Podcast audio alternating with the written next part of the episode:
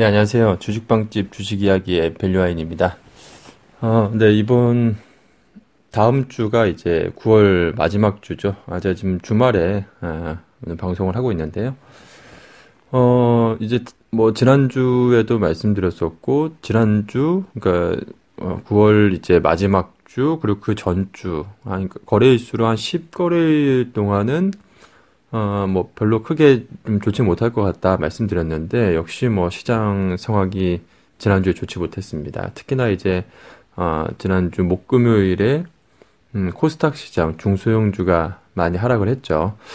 어, 뭐 가장 큰 이유는 뭐 아시겠지만 대외적으로는 뭐 대북 리스크가 있고 그리고 이제 우리나라는 이제 추석 연휴 뭐 장기간 아 10일 동안 거의 추석 그 연휴를 앞두고 있는 상황이어서 어 아무래도 이제 전반적으로 어 수급도 좋지 못하고 전반적으로 이제 투자 심리가 아, 좋지 못하다라고 이렇게 아, 볼 수가 있겠습니다.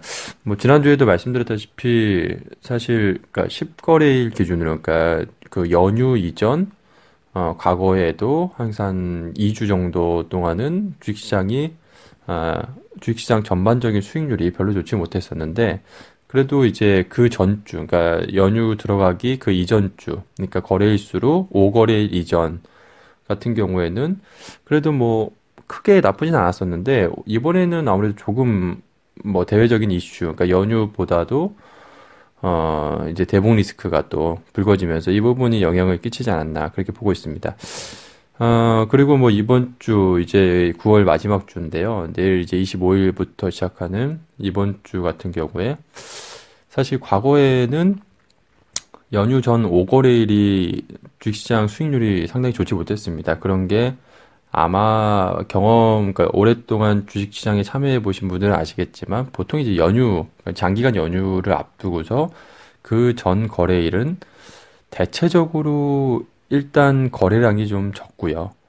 어, 그렇다 보니까 수급 공백도 많이 일어나고, 그러니까 불확실성을 좀 피하고자 하는 뭐 그러한 참여자들이 많, 많이 있다 보니까 아, 그런 일이 발생을 하는 거죠. 그러면서 소위 말해서 뭐 특별한 뭐 악재도 없고 그래 그래도 어 한마디로 시장이 좀 재미없는 그러니까 지루한 그러한 모습이 연출되는 경우가 많이 있었고요.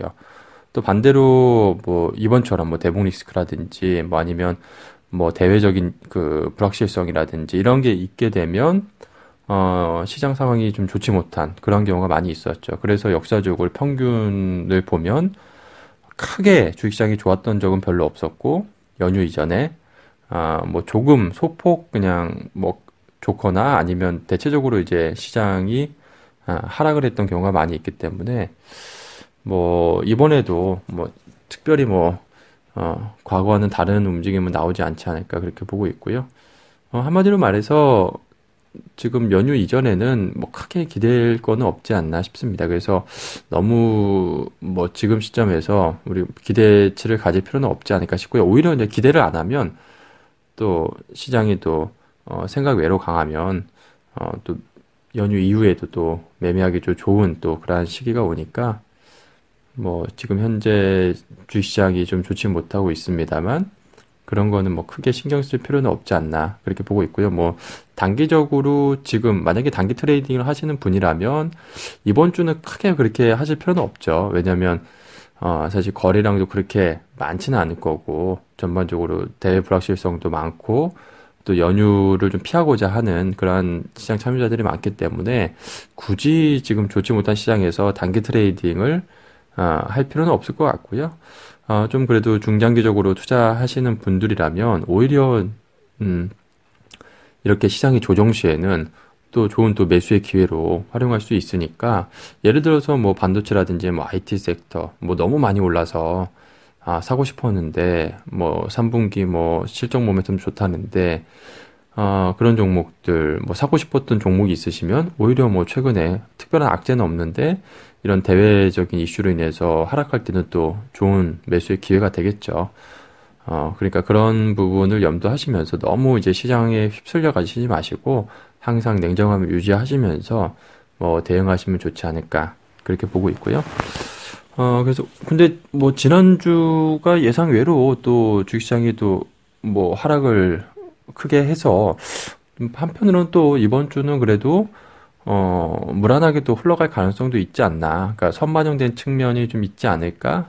뭐 그런 기대도 합니다. 그래서 뭐 이번 주는 크게 그렇게 뭐 급락장이 연출될 가능성은 좀 없지 않나 그렇게 보고 있고요. 어, 중요한 거는 지금 시장, 그러니까 지수 움직임보다는 아, 업종별 차별화가 너무 심하다는 거죠. 극심하다는 거. 지금 사실 삼성전자, 하이닉스, 그리고 그 밑에 있는 반도체, 장비, 뭐 소재 업체들, IT 섹터를 제외하고서는 어, 체감 지수가 굉장히 좋지 못하죠. 그러니까 사실 코스피 지수도 삼성전자, SK 하이닉스를 제외하면 실질 체감 지수는 한 1800, 1900 포인트 아닌가? 2000 포인트가 안 되지 않나? 뭐 저도 개인적으로 그렇게 생각을 하고 있고요. 물론 이제 뭐 정확하게 계산을 해 봐야겠지만 지금 아마 삼, 삼성전자, SK 하이닉스 제외하면 아마 어 2000포인트가 안 되지 않을까. 뭐 개인적으로도 그렇게 보고 있습니다. 그래서 사실 지금 워낙에 IT 쪽으로 쏠림 현상이 강하고 뭐 최근에 잠깐 이제 제약 바이오 섹터라든지 뭐 게임 업종이라든지 이러한 섹터들이 조금 주가가 올라오긴 했습니다만 이거는 뭐 모멘텀에 의해서 또 뭐 단기적으로는 주가가 많이 올라왔지만 뭐 예를 들어서 주봉이라든지 월봉 차트 보시면 아시겠지만 장기적으로 보면 지난 2014, 15년 이후부터 주가가 뭐 엄청나게 많이 하락을 했기 때문에 길게 놓고 봤을 때는 사실 아직도 기초 반등 뭐 구간이라고 할 수가 있겠죠. 어, 그래서 뭐 이런 모멘텀, 단기적 모멘텀으로 좀 움직이는 섹터 외에는 어, IT 외에는 사실 주도 섹터가 없는 상황이지 않나 싶습니다. 또 그 외의 섹터는 굉장히 지금 하락폭이 큰 상황이죠. 어, 그러니까 오히려 좋은 쪽은 계속 지금 좋은 상황인데 안 좋은 쪽이 어, 상대적으로 너무 주가 하락이 좀 과도한 그런 국면이 좀 많이 이어지지 않나 싶, 습니다. 그래서 저도 그런 게 많이 느끼는 게, 어, 사실 저도 과거에도 항상 보게 되면, 어, 지금 최근에 8월, 9월, 그러니까 지난달, 이번 달 시장이 굉장히 저도 지금 힘든 그런 구간이거든요. 그러니까 전체적인 수익률 측면에서 봤을 때 아, 상당히 좀 수익을 내기 굉장히 어려운 상황 어, 그런 것 같습니다. 그게 어, 최근에 보게 되면 작년이었나요? 2016년 10월, 11월이었나요? 그 당시에 이제 코스닥 지수가 아마 한 10%, 두 달 동안 한 10% 이상 어, 급락을 한 적이 있습니다. 그때 아마 제가 기억하기로는 뭐 한미약품 사태도 있었고 그러면서 이제 바이오 제약 바이오 섹터가 뭐 급락을 하면서 전반적으로 투자 심리가 위축이 되면서 시장이 많이 하락을 했던 것으로 그렇게 기억을 하는데요. 아마 그때 굉장히 많이 투자자분들이 힘들어 하셨던 기억이 있습니다. 어, 사실 코스피 지수가 10% 하락하는 것보다 코스닥 지수가 10% 하락하는 게 훨씬 더 체감이 크죠. 저희 투자 그 개인 투자자 입장에서는 왜냐하면 저희가 뭐 삼성전자, SK 하이닉스 뭐 이러한 인덱스 그 시총 상위주들을 많이 뭐 그 포트에 보유하고 있지는 않잖아요. 대부분 이제 중소형주 코스닥 시장이 많이 종목들이 있다 보니까 실질적으로 체감 지수는 코스피 지수가 아니라 코스닥이라고 할 수가 있겠는데 음 그때 코스닥 지수가 거의 뭐 단기적으로 한 10% 이상 최근에 한 3, 4년 동안 가장 큰 하락이었던 것 같은데 어, 그때가 가장 저도 어, 전반적으로 수익률이 안 좋았던 시기였고, 어, 그때가 좀 가장 힘들었었는데, 지금, 그러니까 최근에 지난달 8월, 9월이, 어, 그때보다 더 저는 좀 수익률이 좀 안 좋은 상황이거든요. 그래서, 어, 왜 그럴까 하고 봤더니, 물론 보유하고 있는 종목들이, 아, 뭐, 좀 안 좋은 부분도 있습니다만,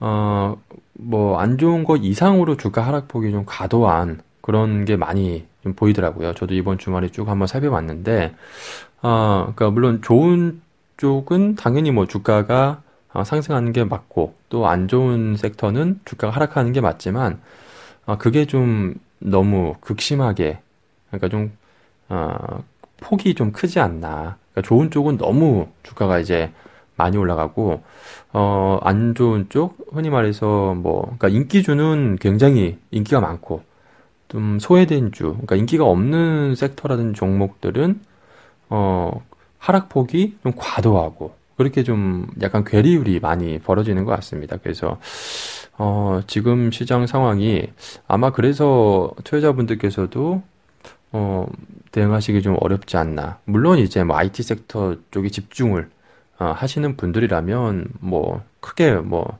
시장 대비해서 훨씬 뭐 좋은 수익을 낼 수 있겠죠. 근데 IT 섹터 외 섹터에 어, 하는 분들이라면 저처럼 어, 사실 저는 뭐 반도체 쪽으로는 뭐 한 종목도 없습니다. 지금 반도체 장비 소재 뭐 이쪽으로는 한 종목도 없죠. 그렇다 보니까 어 굉장히 좀 어려운 그런 뭐 시기인데 근데 뭐 중요한 거는 결국에는 과거 주식시장 역사에서도 항상 우리가 볼 수 있듯이 항상 매년 매번 이제 패션은 바뀌게 됩니다. 그러니까 지금은 삼성전자, SK 하이닉스가 굉장히 좋은 상황이 있죠. 워낙에 지금 반도체 업황이 호황이고 지금 뭐 내년 최소 내후년 2019년까지 이 업황 반도체 빅 사이클이 뭐 이어질 걸로 그렇게 보고 있는 전망이 많은 상황인데 어, 물론 뭐 그거는 좀 지켜봐야겠죠. 그래서 뭐 2018년 내년까지 갈지 아니면 내후년까지 이 사이클이 이어질지는 뭐 두고 봐야 되겠지만 물론 뭐 지금 시점에서는 그 갑자기 이제 사이클이 어, 안 좋은 사이클로 돌아설 가능성은 뭐 없지 않나 싶습니다. 일단 지금 현재 상황으로는 어, 워낙에 지금 업황이 좋은 상황이고 뭐 그렇다고 해서 뭐 경쟁자가 지금 나타나는 것도 아니고 그렇기 때문에 당분간은 어, 이 호황이 이어지지 않을까 그렇게 보고 있고요. 어, 다만 이제 주가가 얼마만큼 올라가느냐가 또 관건이겠죠. 그러니까 그만큼 이제 주가는 어, 이러한 업황 호조 기대감 그리고 실적을 반영을 하면서 그동안 많이 올라왔고 어, 물론 이제 여기서 이제 더 내년에 실적이 좀 더 좋아진다라고 한다면 예를 들어서 SK 하이닉스처럼 하이닉스 같은 경우에도 사실 지금 어, 실적이 계속해서 좋아지면서 어, 주가가 그러니까 PER이 뭐 10배, 20배를 받는 건 아니잖아요. 그러니까 내년 예상 EPS 기준으로 뭐 퍼 5배 계속 이렇게 되니까 주가가 뭐 빠질 게 없는 거죠. 어, 그러면서 이제 계속 지금 주가가 안정적으로 상승을 하고 있는데 아, 만일에 이제 그 성장률, EPS 성장률이 만약에 꺾이게 된다라고 한다면 그러면 이제 또 반전이 나올 수가 있겠죠. 그러니까 지금 실질적으로 뭐 반도체 같은 경우에 삼성전자, 뭐 SK 하이닉스를 예로 들면 매출이 성장하는 건 아니잖아요. 그러니까 이익률이 계속해서 지금 어, 업황이 좋아지면서 이익률이 지금 좋아지는 상황이기 때문에 어, 이 부분이 계속 이제 이익률이 유지되는지 부분이 가장 좀 중요할 것 같고요. 어쨌든 지금 전체적으로 좀 괴리감이 굉장히 큰 것 같습니다. 그러니까 어, 좋은 쪽은 상당히 좋고 안 좋은 쪽은 너무 안 좋은 그런 상황인데 어, 근데 과거에도 항상 이런 게 좀 그렇게 장기간으로 가지는 않더라고요. 우리가 예를 들어서 뭐 차화정 때도 있었고 뭐 최근에 삼성전자, SK하이닉스가 이렇게 상승하고 있는데 돌아보면 또 2008년 금융위기 이전에 2007년도 당시에는 또 철강주 철강주가 굉장히 좋았죠. 뭐 포스코라든지 뭐 철강주들 조선주 이런 굉장히 좋았었죠. 그러니까 뭐 물론 그때 업황이 철강 업황, 조선 업황이 굉장히 좋았었는데 어, 그 좋은 거 이상으로 주가가 많이 또 상승을 했죠. 그러면서 이제 업황이 꺾이고 금융위기가 오면서 어, 주가가 크게 뭐 하락을 했던 거고, 어, 그러면서 또 이제 키 맞추기가 또 진행이 됐고요. 그러니까 항상 패션, 그러니까 좋은 쪽은 항상 돌고 도는 거기 때문에 뭐 그러한 부분도 감안을 하시면서 대응을 하셨으면 좋겠고요. 물론 지금 분명하게 좋은 거는 어, 반도체, 그리고 뭐 디스플레이, 뭐 이런 IT 섹터가 좋은 거는 사실입니다. 그러니까 전, 전 섹터를 놓고 봤을 때 올해 EPS 성장률이 가장 높은 게 반도체 그리고 디스플레이거든요. 그러니까 그거는 뭐 우리가 뭐 부인할 수 없는 사실이긴 합니다만, 음, 그 이후에, 그러니까 이게 계속 이런 게 계속 될 것이냐, 그 부분도 한번 어, 생각을 해봐야 되지 않을까, 그렇게 보고 있고요. 그래서 뭐 저는, 물론 다 투자 성향은 틀립니다만, 저는 개인적으로, 음, 지금 소외되어 있는 뭐 그런 섹터들 같은 경우, 예를 들어서 뭐 건설업종 같은 경우에 요새 어, 파리 부동산 대책 이후로 최근에 주가가 어, 상당히 이제 부진하죠. 건설, 뭐 건자재 섹터 지금 투자 심리가 전반적으로 좋지 못한데 어, 그래도 보면 일단 실적은 그래도 괜찮습니다. 그러니까 뭐 업황이 지금 안 좋아질 것이라라는 우려감 때문에 주가는 하락을 하는 건데 올해도 전반적으로 보면 건설 업종이 EPS 성장률이 한 32% 정도 되고요. 그리고 내년에도 한 20% 정도 실적 성장이 나올 것으로 전반적으로 업종 전반적으로 이렇게 보고 있고요. 그러니까 부동산 경기가 뭐 꺾일 것이다라는 그러한 우려감이 있습니다만 이미 대부분의 건설 업종 보면 한 3년치 수준은 다 확보를 해 놓은 상황이죠. 그러니까 2014년부터 이어졌던 이 부동산 경기 호조로 인해서 지금 뭐 작년까지 엄청난 지금 분양을 하면서 이게 이제 거의 대부분 2019년, 2020년에 거의 완공을 되는 거기 때문에 뭐 건설 업종은 아마 잘 아시겠지만 이 그 공사 기간에 따라서 또 매출을 반영을 하고 그러한 부분이기 때문에 사실 뭐 2019, 내년 내후년까지는 뭐 실적이 좋을 것 같습니다. 그래서 그 이후에 이제 꺾일 것이다라는 이러한 우려감 때문에 음, 주가가 하락을 하는 건데 어, 최근 흐름은 좀 과도하지 않나 개인적으로 이렇게 보고 있고요. 그러니까 그런 것처럼 어, 조금 과도한 주가 하락이 나타났던 어, 그런 섹터 종목들 같은 경우에는 오히려 유심히 보시, 보시다가 아, 최근에 이렇게 주식시장이 좋지 못할 때 크게 하락을 하면 주가가 그럼 또 싸게 살 수 있는 굉장히 좀 좋은 기회가 되니까 그 부분도 꼭 한번 투자 아이디어로 생각을 해보시면 좋을 것 같습니다. 물론 이 부분은 단기적인 시각이 아니라 좀 중장기적인 시각으로 봤을 때 항상 또 좋은 투자의 기회로 작용한다라는 말씀을 드리고 싶고요.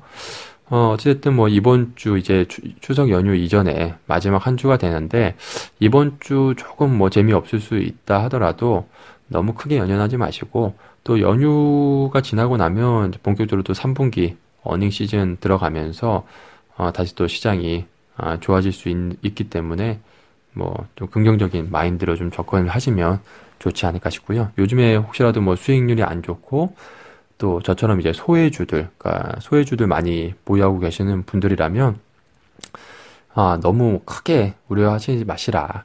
그러니까 주가가 하락하는 거지 뭐 그 종목이라든지 기업의 문제가 없다라고 한다면 어, 크게 문제될 건 없다. 뭐 시간이 해결해 줄 거다. 뭐 그렇게 말씀을 드리고 싶습니다. 그러니까 너무 뭐 우려하지 마시고 힘내시고 또 이번 주 잘 마무리하시고 또 추석 연휴 이제 이후 또 우리가 한번 힘내서 아, 좋은 수익 많이 올릴 수 있도록 노력하셨으면 좋겠습니다. 예, 그러면 이번 주 이제 연휴 이전에 그 한 주간 잘 마무리 하시고요.